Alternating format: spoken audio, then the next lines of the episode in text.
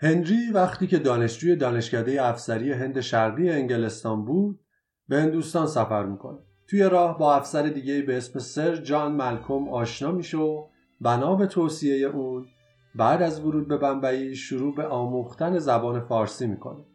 روزها میگذره تا تو سال 1833 هنری جوان از طرف دولت بریتانیا مأموریت پیدا می‌کنه تا با هشت افسر دیگه برای تعلیم و سازماندهی نیروهای نظامی تو اواخر دوره فتلی به ایران بره اونا از بوشهر وارد ایران میشن و خودشون رو به تهران میرسونن توی سال 1835 هنری به همراه بهرام میرزا حاکم کرمانشاه به سمت کرمانشاه حرکت می‌کنه تا تو سرکوب آشوب های کردستان، لرستان، خوزستان و اشایر بختیاری بهش کمک کنه. در خلال این سلسله عملیات های نظامی تو ارتفاع 80 متری دامنه یکی از کوها هنری تصویری رو می‌بینه که نظرش رو جلب می‌کنه. اون که گویا کوهنورد قابلی هم بوده بعد از چند بار بالا و پایین رفتن، تمیز کردن و گرفتن رونوشت از کلمات ناشناخته کنار تصویر یک کلمه رو که پیشتر تو کتاب های باستانشناسی دیده بود تشخیص میده و بعدتر می‌فهمه که این شروع متنی مربوط به دوران کهن کلمات اینطوری شروع میشن که منم داریوش شاه بزرگ شاه شاهان.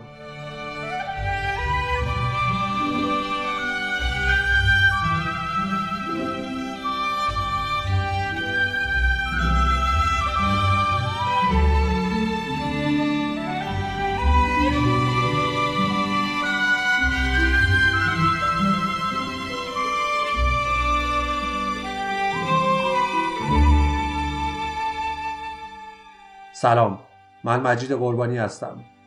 این اپیزود سومین قسمت از معرفی سایت های ثبت شده ایران تو فهرست جهانی یونسکو که در مورد مجموعه بیستون خواهد بود.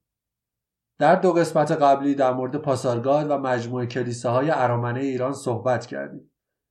قصدمون اینه که در کنار آشنایی با مکانی که بهترین راه شناخت و درکش بازدید شخصی از اونه مقاطعی از تاریخ ایران رو با هم بازخونی کنیم و گاهن داستانها اتفاقات و خرافات پشت مکانها رو بشنویم. تکهی که در ابتدای پادکست شنیدید مربوط به هنری راولینسون نظامی و شرقشناس بریتانیاییه که در ادامه بیشتر در موردش صحبت می‌کنیم. مهمترین اثر مجموعه بیستون همین سنگ نگاره داریوشه. پس برای شروع این اپیزود اول از همه باید این سوال رو بپرسیم که چطور شد که این سنگ نگاره ایجاد شد. پس بدون مقدمه بیشتر اپیزود 33 داریوش و فرهاد.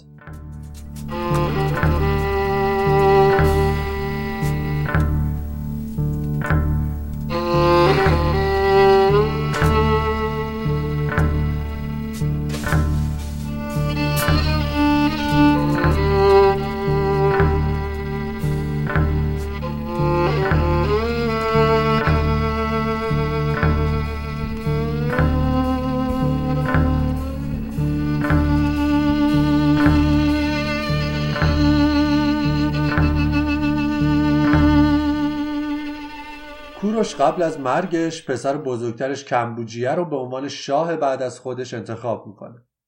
توی اون زمان کمبوجیه یا همون کامبیز به عنوان شاه بابل برای خودش شاهی می‌کرده. البته منابع مختلف در مورد زمان و جزئیاتش اتفاق نظر ندارن. اما بعد از رسیدن به پادشاهی کمبوجیه وقتی تو مکان جدیدش جاگیر میشه تدارک یک حمله به بخشهای غربی قلمرو رو آغاز می‌کنه. توی سال 525 قبل از میلاد این تدارکات فراهم میشه و بعد از برگزاری جشن نوروز سپاه کمبوجیه با کمک شیوخ عرب نبتی از صحرای سینا میگذره و به مصر حمله می‌کنه. فرعون مصر شکست می‌خوره و به پایتختش منفیس فرار می‌کنه. کمبوجیه هم یک پیک با یک قایق به منفیس میفرسته تا فرعون پسامتیخ سوم تسلیم بشه اما پیک و ملوانان قایق به دست مردم منفیس کشته میشن. کمبوجی شهر رو محاصره می‌کنه و بعد از ده روز در جوان سال 525 قبل از میلاد با تسلیم شدن شهر کمبوجی رسما به عنوان آغاز کننده دودمان 27 مصر تبدیل به یکی از فرعونهای مصر میشه.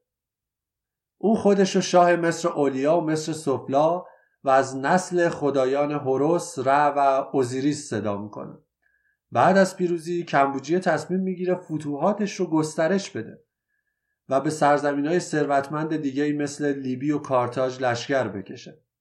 برای همین از تبس پنجاه هزار نفر رو برای تصرف سرزمین آمون یا جایی که الان به عنوان لیبی شناخته میشه میفرسته. اما لشکر میره و هیچ وقت بر نمیگرده. همزمان با حرکت سربازها بادهای شدیدی از سمت جنوب شروع به وزیدن می‌کنن و گردباد و طوفان شن تمام سربازها رو زیر شن دفن می‌کنن چند سال پیش بقایای سپاه گمشده کمبوجیه تو بیابونای غرب مصر بعد از 2500 سال پیدا شد.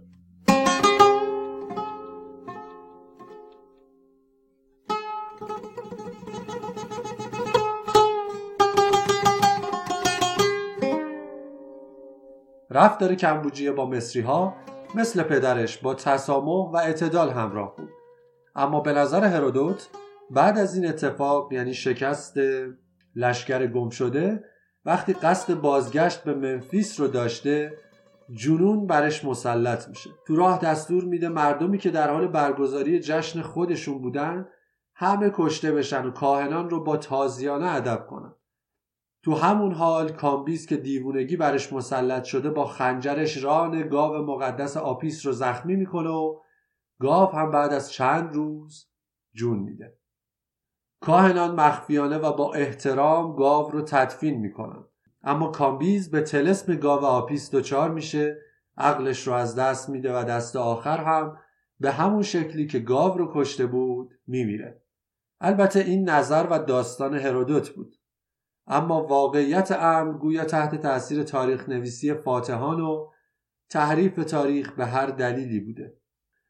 واقعیت ماجرا اما این بوده که کامبیز بعد از حضور توی مصر دست به یه سری اصلاحات اقتصادی و اجتماعی می‌زنه. مثل قطع کردن یا کم کردن پرداختی های دولت به معابد. البته به جز سه تا معبد. که این امر خودش باعث ایجاد دشمنی نسبت به شخص شاهی که در حال حاضر شاه یا فرعون بوده میشه. منابع معتبرتر و جدیدتر از روش برخورد اعتدالی کامبیز با دینها آیین ها و سنت های قلمرو تحت حاکمیت خودش مثل پدرش کوروش حکایت می‌کنن از طرف دیگه پذیرش از طرف جامعه میزبان گویا برای کامبیز خیلی مهم بوده و داستان گاو آپیس بیشتر شبیه خیال پردازی و داستان سراییه چون طبق نظر مورخا توی اون زمان احتمالا کامبیز توی شهر دیگه بوده و بعد از برگشت با کمال احترام نسبت به سنت های مصریان برخورد می‌کنه. تو جایی که گاو آپیس وجود داره کتیبه ای پیدا شده که نشون میده به دستور کامبیز مراسم خاک سپاری با تشریفات با شکوهی برای آپیس انجام شده و تابوت گرانبهایی هم خودش برای آپیس ساخته و اهدا کرده.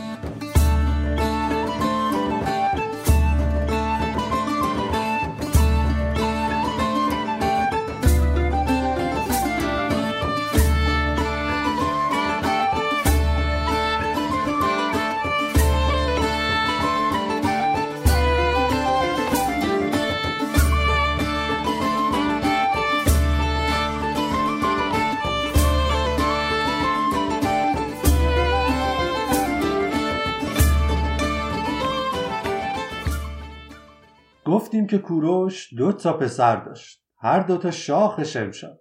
کامبیز و بردیا. بردیا همراه با کامبیز به مصر میاد اما بعد از یه مدتی رابطه دوتا برادر شکراب میشه و کامبیز برادر کوچکترش رو میفرسته به ایران. همراه بردیا پرکساسپس یکی از مورد اعتمادترین افراد کامبیز هم فرستاده میشه تا تو وسط راه برادر کوچک رو سر به نیست کنه و تمام. پرکساسپ بردیا رو توی دریای اریتره غرق می‌کنه و گزارش کار رو به کامبیز میرسونه.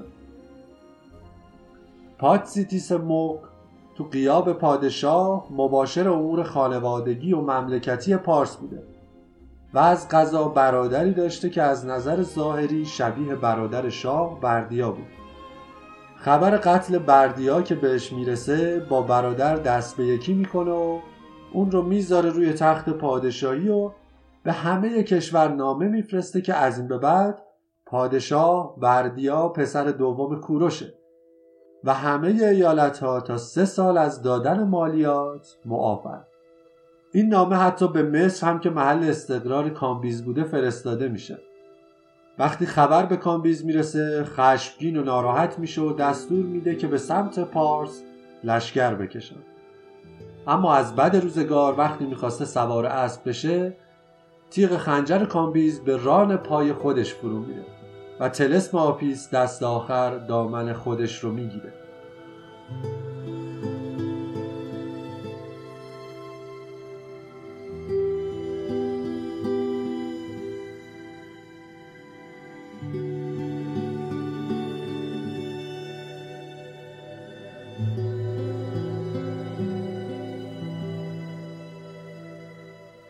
تعداد افراد خیلی کمی از ماجرای قتل بردیا خبر داشتن و مردم خیلی راحت بردیای دروغین رو به عنوان شاه قبول می‌کنن بعد از اینکه خبر فوت کامبیز هم به پارس می‌رسه دیگه چیزی جلودار دوتا برادر برای فرمان روایی بر سرزمین پهناور هخامنشیان نیست. اما زبونا و گوشا بیکار نمیشینن و شایعات قتل بردیای واقعی به آهستگی پخش میشه. فرکساس که مزنون اصلی قتل بردیاست بدون حمایت پادشاه تازه درگذشته همه چیز رو تکذیب می‌کنه تا زیر بار مسئولیت قتل پسر کوروش نره. این وسط هم شخصی به اسم اوتانس یا هوتن که پدرزن بردیا و یکی از اشراف هخامنشی بوده به ماجرا مشکوک میشه. بردیای دروغین یا همون گومات مخ هم بعد از رسیدن به پادشاهی از مردم و اشراف کنارگیری می‌کنه و هیچ کس اجازه دیدار پادشاه رو نداره. پس هوتن دست به دامن دخترش میشه تا دفعه بعد که بردیا به اتاق دخترش میره دختر راز ماجرا رو بفهمه. روش کشف راز ساده است. هوتن از دخترش می‌خواد تا ببینه آیا گوشهای بردیا بریده شده یا نه. اگر بریده نبود پس بردیاست. اگر بریده شده بود پس به دستور کوروش بوده و این شخص نه لایق پادشاهیه نه لایق همخوابگی با دخترش و از همه مهمتر باید مجازات بشه به خاطر این همه دروغ. دختر طبق گفته پدرش عمل می‌کنه و صبح علت طلوع نتیجه رو به اطلاع پدر میرسونه. پادشاه گوشهاش بریده شده. هوتن پنج نفر دیگه از بزرگای پارس رو به اضافه داریوش پسر ویشتاسه و والی پارس رو که تازه به شوش اومده برای جلسه دعوت می‌کنه و به اونا اطلاع میده که کلاه گشادی بر سر ما و مردم ایران رفته. اما بشنوید از دو برادر مو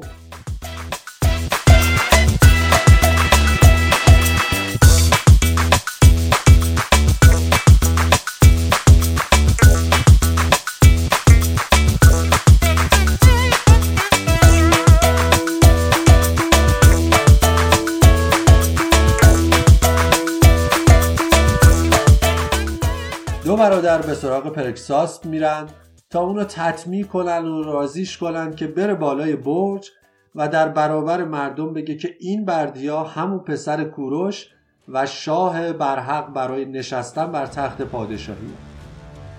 همه چیز برای پادشاهی بردیا بدون دردسر به نظر می‌رسه. اما پرکساس وقتی می‌خواد سخنرانی کنه چیزهای دیگه ای میگه که شاه قلابی و برادرش انتظارش رو نداشتن. پرکساس اعتراف می‌کنه که بردیای واقعی رو کشته و بعد خودش رو از بالای برج به پایین پرتاب می‌کنه. تو همین زمان هفت بزرگزاده به پای دروازه می‌رسن اما خاجه های دربار نمی‌ذارن تا اونا وارد قصر بشن. جنگ شروع میشه و پیروزی با هوتن، داریوش و پنج خانواده دیگه است.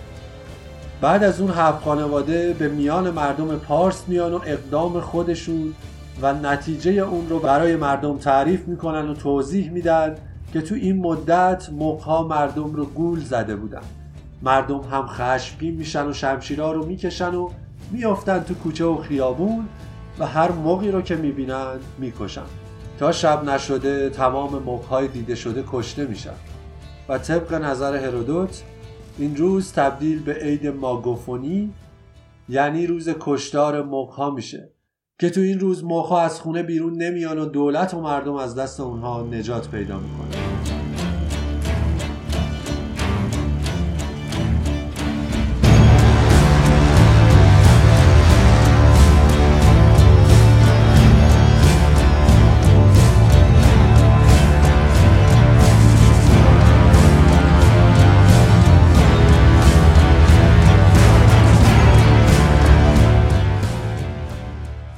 داریوش گومات رو به سکاوند می‌بره و اونجا سر از سرش جدا می‌کنه.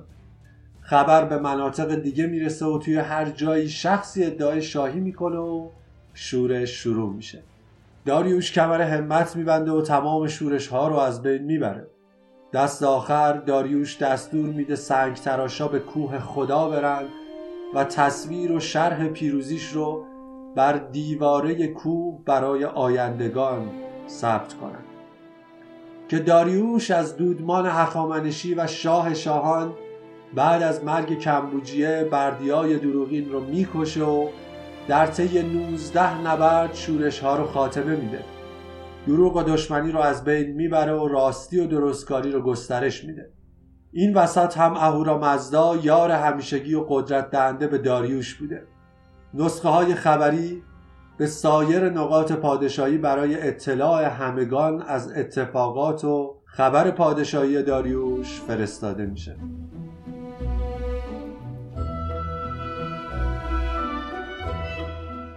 این همون کتیبه که هنری رابلینسون در انفوال جوانی پیدا کرد و با تلاش فراوان تونست متون اون رو بخونه و رمز پشت کتیبه و خط میخی رو کشف کنه. این کتیبه تبدیل به یکی از مهمترین و مشهورترین سنتهای تاریخی جهان و مهمترین متن تاریخی در زمان هخامنشیانه. داریوش بعد از ساخت کتیبه دستور میده پله هایی که برای ساخت از اونها استفاده شده تخریب بشه تا از دست آدم و آدمیزادی حفظ بمونه. اما بعد از 2500 سال خیلی از چیزها تغییر می‌کنه. این سالها برای از بین رفتن بخشی از کتیبه بر اثر باد و بارون کافی بوده. اما جنگ جهانی دوم یه سوقات دیگه هم برای ایران داشت.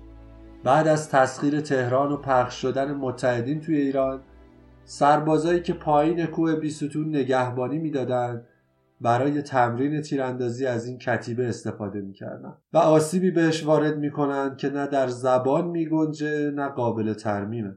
توی این سالها هم آبهای کنار کتیبه ذره ذره در حال از بین بردن اونه و تلاشهایی هم برای احیا و مرمت اون در حال انجامه کتیبه بیستون با مجموعه ای از سایر بناها و بقایای تاریخی در 8 ژوئن 2005 به فهرست میراث جهانی یونسکو اضافه میشه.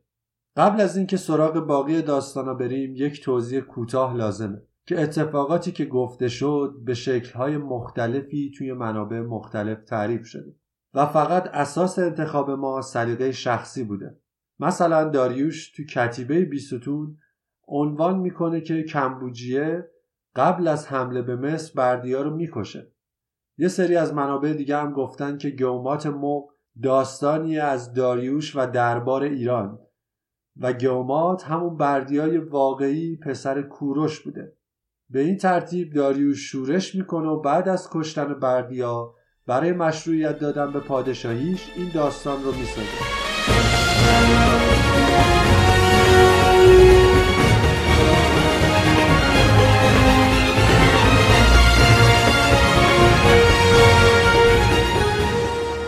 خلاصه آسه آسه بریم سراغ قصه.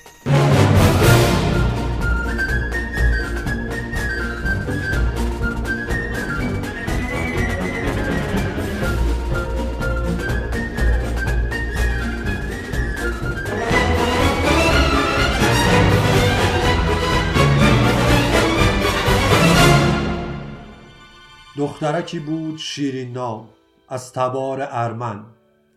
پادشاه جوان خسرو دل در گروه عشق زیبارخ ارمنی سپرد و عاشق شد. اما امان از قدرت خون خون می طلبد. خسرو از برای تخت به دیار دیگری رفت تا بهرام چوبینه را به دار مکافات تسخیر ایران زمین بیاویزد. اما شیرین تنها در میان سرزمینی غریب خبر از عاشقی خسرو می شنود. به کوه و بیابان می رود تا دور شود از هرچه خدعه و نیرنگ و قدرت. طلب می کند فردی را تا بسازد قصری برازنده شیرین. شاه دخت ارمن که روزگاری دل از پادشاه ایران برد. مردمان جوانکی سنتگر میابند بیکس و تنها. نام او فرهاد است. فرهاد را به پیش شیرین میرسانند. اما فرهاد؟ شادمانم استاد از حضورتان. همدرس سالهای دورتان شاپور از هنرهای بیشمارتان بسیار گفته. دستی در هندسه و دستی در نقش و نگار ایستاده چرا؟ بنشینید. من بانو. می‌بینم که کار آزموده اید و پیلتن. دستهای بزرگتان نشان از سالها کار سخت دارد. چرا میلرزند؟ بند تنم با هم گویا پیشا پیش می‌دانید چه تمنای سختی بر زبان شیرین است. شیرین. شیر از شیرین دریغ شده در این سرزمین. از قصر ما تا علفچر گوسفندان یک دو سه فرسنگ راه است. همه سنگلاخ اینجا که ما هستیم نه شیرینی حلوا به مزاقمان خوش می نشیند و نه بریانی میش و مادیان. استاد؟ استاد میشنوید؟ آره بانو سخن از شیر بود و شیرین. چه شد استاد؟ رنگ به رویتان نمانده. بیهوش شد. از حال رفت. از دست نرود. استاد فرهاد. آب بیاورید. کاهگل تازه عود و انبرینه زود زود. رعش بر تنش افتاده و چشمهایش بر تاق. حکیم و طبیب خبر کنیم. صبر کنید. پنجه هایش آرام گرفته و پلک ها سنگین شده. آب چه شد؟ این جام آب بر صورتش بریزیم.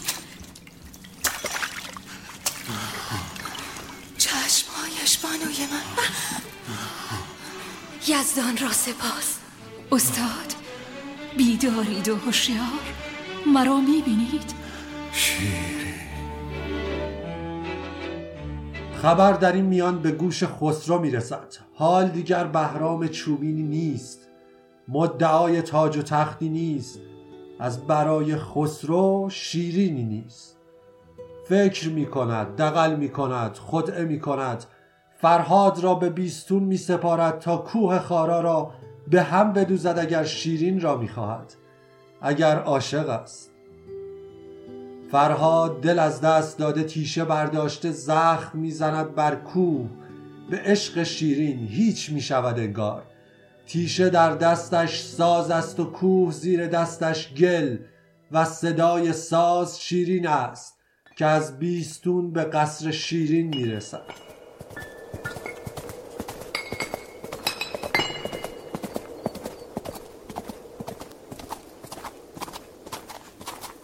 این بوی کیست که باد می آورد از دامنه و این سوار که گیسو فشانده بر باد. پروردگارا این تعبیر خوابهای من نیست.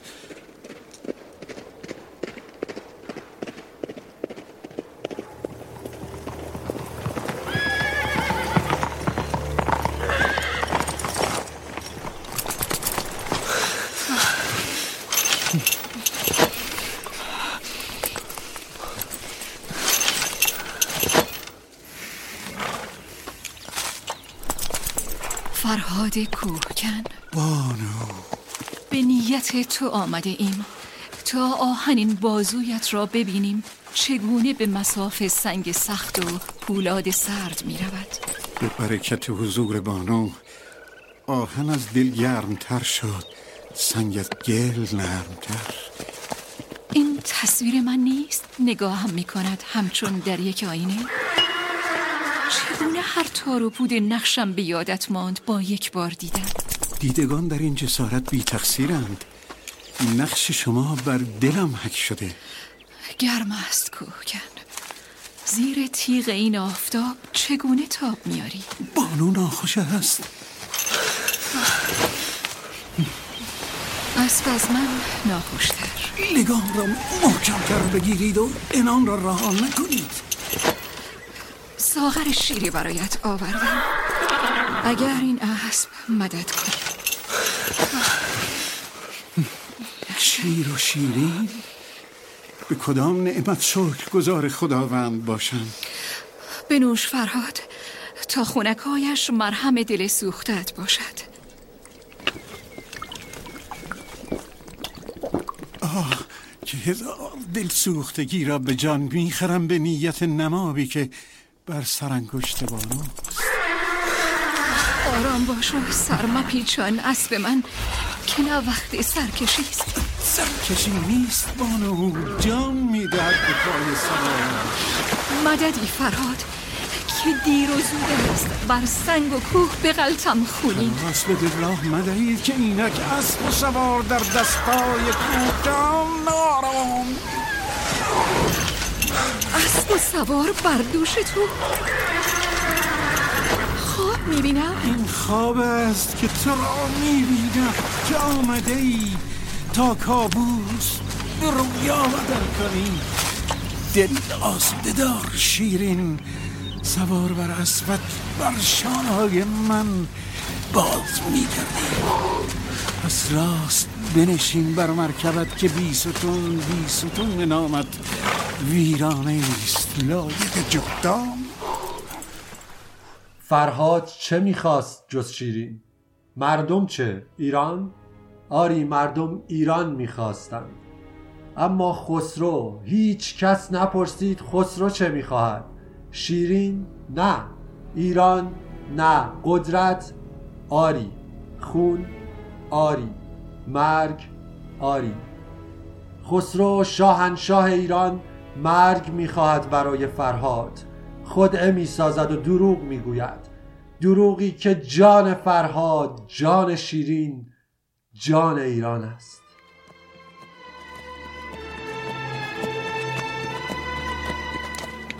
خوش می‌خوانی کوهکن.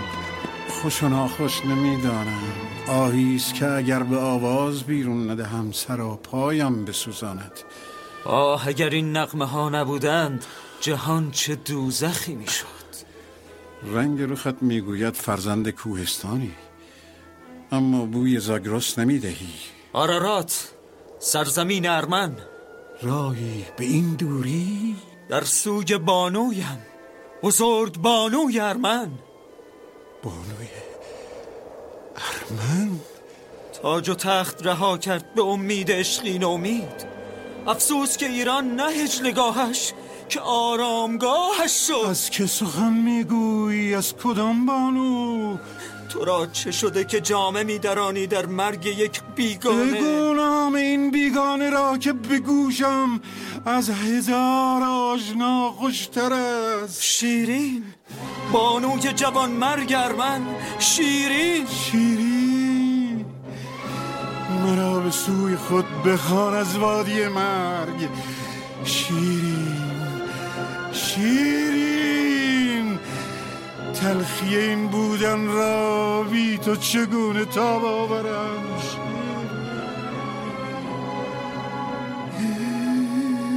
شیرین. دست این کوه کن بگیر و با خود ببر فرهاد را. فرهاد مرد. و صدای سازش که زخمه بر تن کوه می‌زد با نام شیرین خاموش شد. اما خسرو نیز مرد. به خدعه شیرویه پسرش پاره تنش خسروان خواهند مرد خواهند رفت تمام خواهند شد. اما فرهاد شیرین ندا پوریا پدرا مژگان نسیم غزل قنیمت دلارام میلاد مرزیه سیاوش ایمان صدف آرش پونه و همه مردم ایران جانهای ایران زنده خواهند ماند. جوانان وطن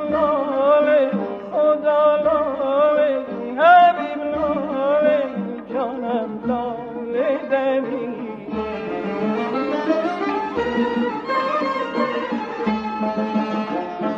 از ماتم سر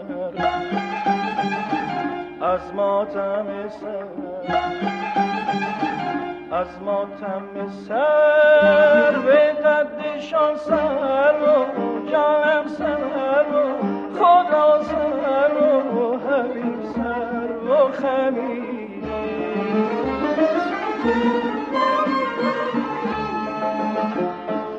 در سایه گل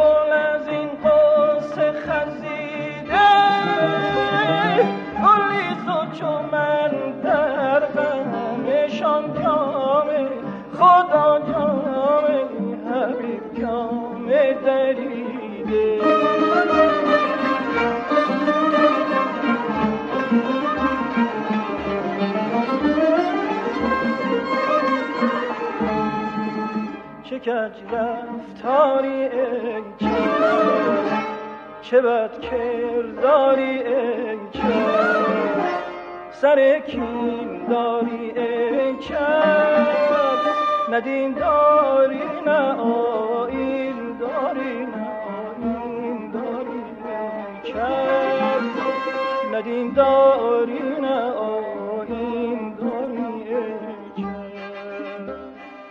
فراموشی قسمتهایی از تاریخ هیچ وقت اتفاق نخواهد افتاد حتی با کرونا.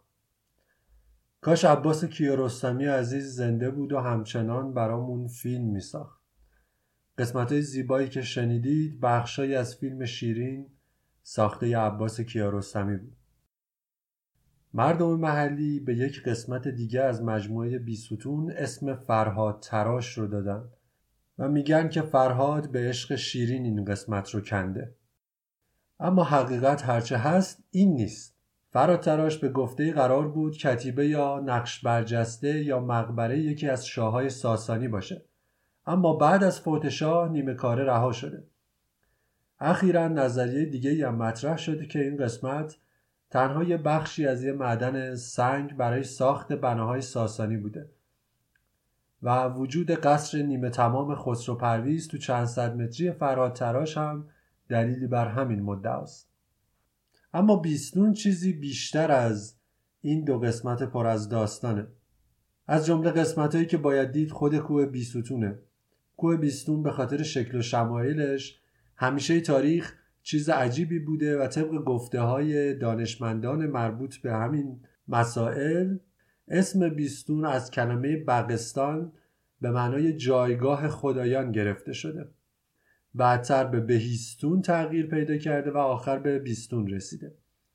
یه مدتی هم اعتقاد بر این بوده که خانه اهورامزدا تو بالای این کوهه.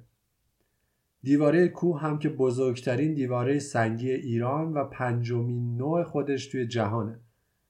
مکان خوبی برای نقش نگاری پادشاه ها روی اون بوده که البته وجود جاده تجاری و نظامی بین بابل و بغداد تا همدان و ایران دلیلی برای رفت آمد زیاد توی این منطقه بوده. طبق یافته های باستان شناسی بیستون و مناطق اطرافش از حدود هفتاد هزار سال پیش جایگاه آدمیزاد بوده و قارهای شکارچیان و مرخرل دلیل این ادعا هستن امیدوارم که اسم قار دومی رو درست گفته باشم. توی سال 1949 کارول تنکوهن آمریکایی برای پیدا کردن قارهای ما قبل تاریخ وارد ایران میشه و به دنبال قاری تو کنار کتیبه داریوش تو کرمانشاه میره که قبلتر یکی به اسم کامرون در مورد اون سخن گفته. اون برای دو هفته توی قار کاوش می‌کنه و هزاران هزار ابزار سنگی بقایای استخوانهای انسانی و حیوانهایی مثل گوزن و اسب وحشی پیدا می‌کنه. بعدها یک قطعه از استخوان ساعد پیدا شده بعد از آزمایشات فراوون به انسان ناندرتال نسبت داده میشه. نیایشگاه مادی قسمت بعدیه که باید دید و مربوط به پیش از زمان هخامنشیان میشه. این نیایشگاه روبروی سراب بیستون و در زیر کتیبه و نقش برجسته داریوش قرار گرفته و در بین سالهای 1963 تا 67 توسط ولفرام کلایس آلمانی و گروهش مورد کاوش قرار گرفته. قسمت بعدی تندیس هرکوله. توی سال 1337 وقتی که کارگرا مشغول کشیدن جاده از همدان به کرمانشاه بودن به مجسمه برمیخورن که شونش از خاک زده بیرون. اما قبل از اون بلدوزر قسمتی از ریش هرکول رو از چونه کنده بود. سر کارگر پروژه به کمک کارگرا ریش رو پیدا می‌کنن و به بالا اطلاع میدن. مسیر جاده هم به اندازه تغییر می‌کنه که آسیبی به هرکول وارد نشه. دوره سلوکیان و بعد از اون نیمه اول دوره اشکانیان به نوعی دوره هلنیستیک یا یونان دوستی توی ایران بوده. تعدادی مجسمه از هرکول که یکی از محبوب ترین خدایان یونان بوده ساخته میشه و هرکول توی بیستون یکی از بهترین نمونه هاست. برای شنیدن داستان هرکول و افسانه هاش می‌تونید پادکست ساگا رو گوش کنید. هم مفصل و هم دلنشین داستانهای هرکول رو برای شما تعریف می‌کنه. ساخت این تندیس مربوط به 153 سال قبل از میلاد مسیح و در عواست حکومت مهرداد اول اشکانیه. مناسبتش هم نجات و فرار سردار سلوکی به کمک خدای جنگ هرکول از دست لشکریان پارتی عنوان شده. این نقش مردی را نشان می‌دهد که در حال استراحت در زیر سایه درختی و بر روی پوست شیری است. او در دست چپ جامی دارد و در حال نظاره به دشت و سراب بیستون می باشد او کماندان و نیزدان خود را به درخت آویزان کرده و گرز خود را در کنار پایش قرار داده است. در پشت سر نقش کتیبه ای در هفت سطر به معرفی نقش می‌پردازد. مضمون کتیبه این است. به سال 164 ماه پانموی هرکول فاتح درخشان به وسیله هیاکینتوس پسر پانتیوخوس به سبب نجات کلامن فرمانده کل این مراسم را برپا کرد. این وسط تا به حال دو بار سر هرکول رو دزدیدن چند سال بعد از پیدا شدن هرکول یه روز مردم بیدار میشن و می‌بینن که هرکول بدون سر تو همون حالت لم داده تو دامنه کوه. سر ما تو مرز بازرگان وقتی می‌خواستن از کشور خارجش کنن پیدا میشه برگردونده میشه و تو سال 1370 دوباره روی بدن هرکول قرار می‌گیره. دو سال بعد دوباره سر دزدیده میشه و این بار به دو قسمت تقسیمش می‌کنن تا گویا اینجوری راحتتر بتونن خارجش کنن. بعد از پیدا شدن دوباره سر تصمیم گرفته میشه چند مولاژ از سر هرکول بسازن و به جای سر اصلی تو محل قرار بدن. نمونه های ساخته شده به خاطر جنسشون شدت آفتاب و سنگ پراکنی مردم. بله سنگ پراکنی مردم از بین رفت. توی سال 1384 نمونه مشابهی از سنگ کوه برای سر ساخته میشه و توی جاش قرار می‌گیره. و به صورت گسترده هم اعلام میشه که این سر سر تقلبیه تا کسی به فکر دزدیدن دوبارش نیفته. و سر اصلی تو محفظه شیشه‌ای توی خزانه میراث استان کرمانشاه نگهداری میشه. قسمت های دیگه هم از مجسمه از جمله آلت مردانه و جام شراب که در دست چپ هرکول بود بعد از انقلاب خراب میشه تا یک وقت خدای نکرده مردم به گناه ولش کن.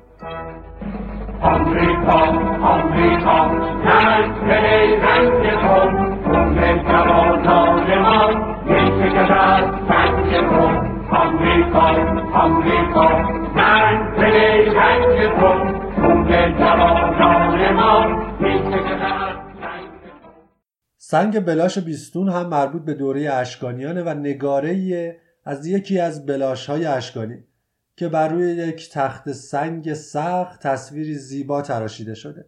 بعد از اون سه تا سنگ نگاره دیگه وجود داره. اولی نقش برجسته گودرز یکی از پادشاه های اشکانیه که با زره سوار بر اسبی شده و با نیزه به سوار دیگه حمله می‌کنه و از اسب میندازتش پایین. بالای نگاره کتیبه یونانیه که گودرز رو پسر گیو معرفی می‌کنه. داخل پرانتز این رو اضافه کنم که پادکست فردوسی خانی امیر خادم بهترین مرجع شنیداری برای شاهنامه فردوسیه از نظر من. و چند قسمتی هم منحصرا مربوط به داستانهای گودرز و بازگردوندن کیخسرو از توران به وسیله گودرز داره. پرانتز بسته. در مورد گودرز دو نظریه وجود داره. نظریه اول میگه که این نقش برجسته مربوط به گودرز دومه که بر مهرداد یکی از رقباش برای سلطنت و کاسیوس سردار رومی پیروز میشه. نظریه دوم اما اون رو گودرز یکم معرفی می‌کنه. که در نقش برجسته مهرداد که دقیقا کنار همدیگه قرار گرفتن شهربان شهربانان خونده میشه که تو اواخر دوره مهرداد دوم توی بابل به اسم خودش سکه ضرب می‌کنه.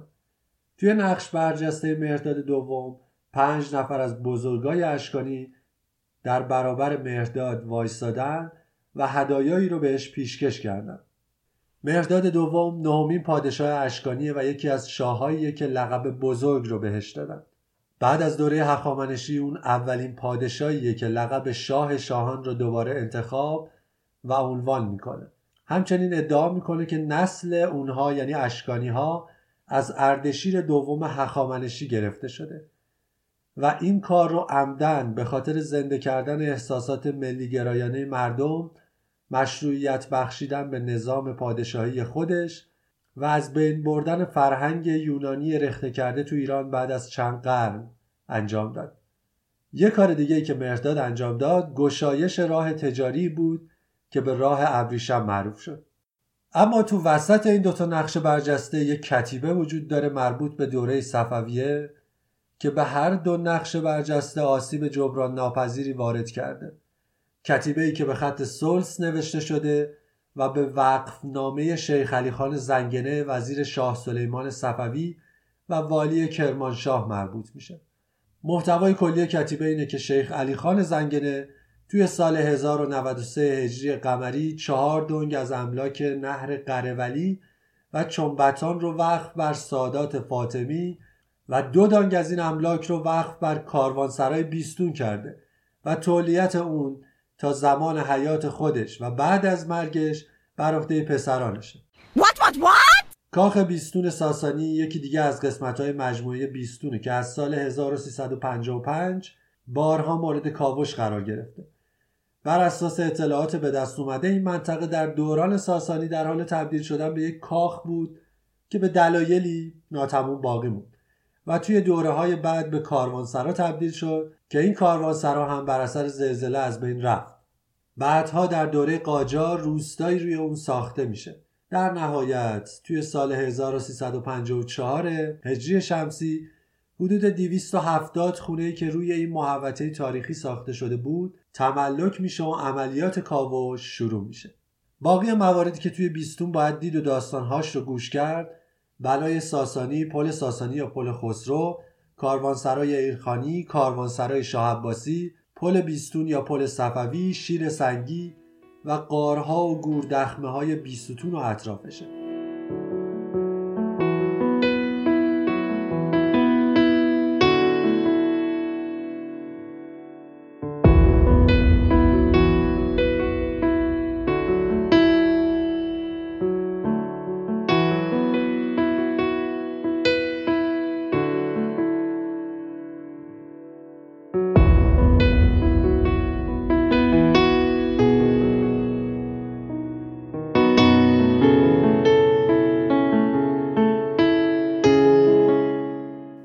که شنیدید سی و سومین اپیزود از تراولکست و سومین قسمت از میراث جهانی یونسکو در ایران بود. قصد ما اینه که کمی بیشتر با مکانها، فرهنگ و تاریخمون آشنا بشیم. قصد بزرگنمایی تاریخ و بزرگ جلوه دادن تاریخ پیش از اسلام ایران رو هم نداریم. بیشتر شاید می‌خوایم قصه گویی تاریخی کنیم. این چیزیه که هم من و هم حسین دوست داریم و امیدواریم شما هم گوش بدید و دوست داشته باشید. امیدواریم که ایران و ایرانی به اوج برسه و از اشتباهات تاریخی درس بگیره هرچند که ما فراموشکاریم و تاریخ بارها و بارها تکرار میشه. از همه اینها گذشته با شرایط فعلی ایران سفر چه در داخل و چه در خارج از ایران مقدور نیست. پس می‌تونیم با حفظ سلامتی توی تاریخ، کتاب و داستان سفر کنیم و لذتش رو هم ببریم. باز هم امیدوارم که از این قسمت لذت برده باشید و اگر دوست داشتید تراولکست رو هم به دوستانتون معرفی کنید. اگر اینستاگرام تراولکست رو هم دنبال کنید به زودی مطالب تکمیلی این چند اپیزود و اپیزودهای بعدی توی اون قرار خواهد گرفت. برای خود من که این حجم از اطلاعات جالب و جذاب بوده. پیشا پیش صد مبارک که این سال داره میگذره و سال بعد شاید سال بهتری باشه. یا حاجی فیروزم بله. سالی یه روزم بله. سالی که گذشت سال بد بود.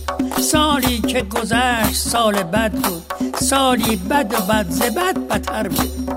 ای سال بر نگردی بری دیگه بر نگردی مردا رو اخته کرد. مردا رو اخته کرد. زنا رو شلخته کردی دکونا رو تخته کردی همه رو خسته کردی. ای سال بر نگردی بری دیگه بر نگردی.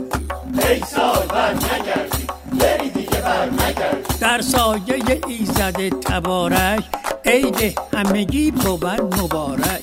در سایه ایزد تبارک عید همگی بود مبارک. یا حق یا هو. هر کی به کاری مشغول پولی بریز تو کشکول یا حق یا هو. همه روزتان پیروز.